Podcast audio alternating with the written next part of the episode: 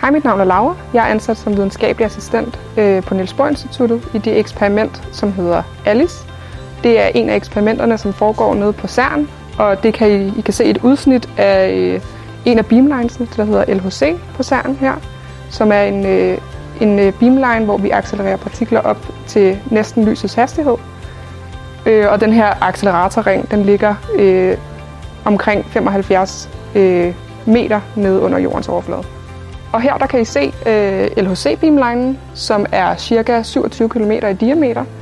Den ligger på grænsen mellem øh, Schweiz og Frankrig, og øh, på Københavns Universitet der arbejder vi på to af eksperimenterne, som er der rundt om LHC. Vi arbejder på det, der hedder Atlas-eksperimentet, og så arbejder vi på det, der hedder Alice-eksperimentet, som er det, jeg er tilkoblet.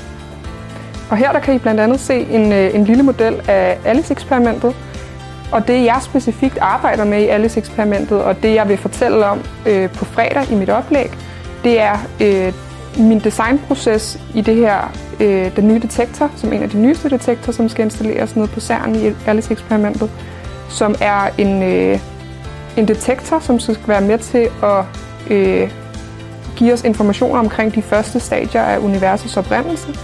Det hedder et øh, hadronisk kalorimeter, og I kan se en lille model af det her, som øh, består af sådan nogle bitte små koverrør og de her scintillerende fiber, øh, som ligesom er blevet bundet op herude, som vi ligesom det vi basically gør, det er at tælle antallet af fotoner, som kommer igennem, bliver transporteret igennem de her scintillerende fiber. Så det her, det vil jeg fortælle øh, jer meget mere om på fredag øh, i mit oplæg kl. 21 på HCØ til Kulturlandet.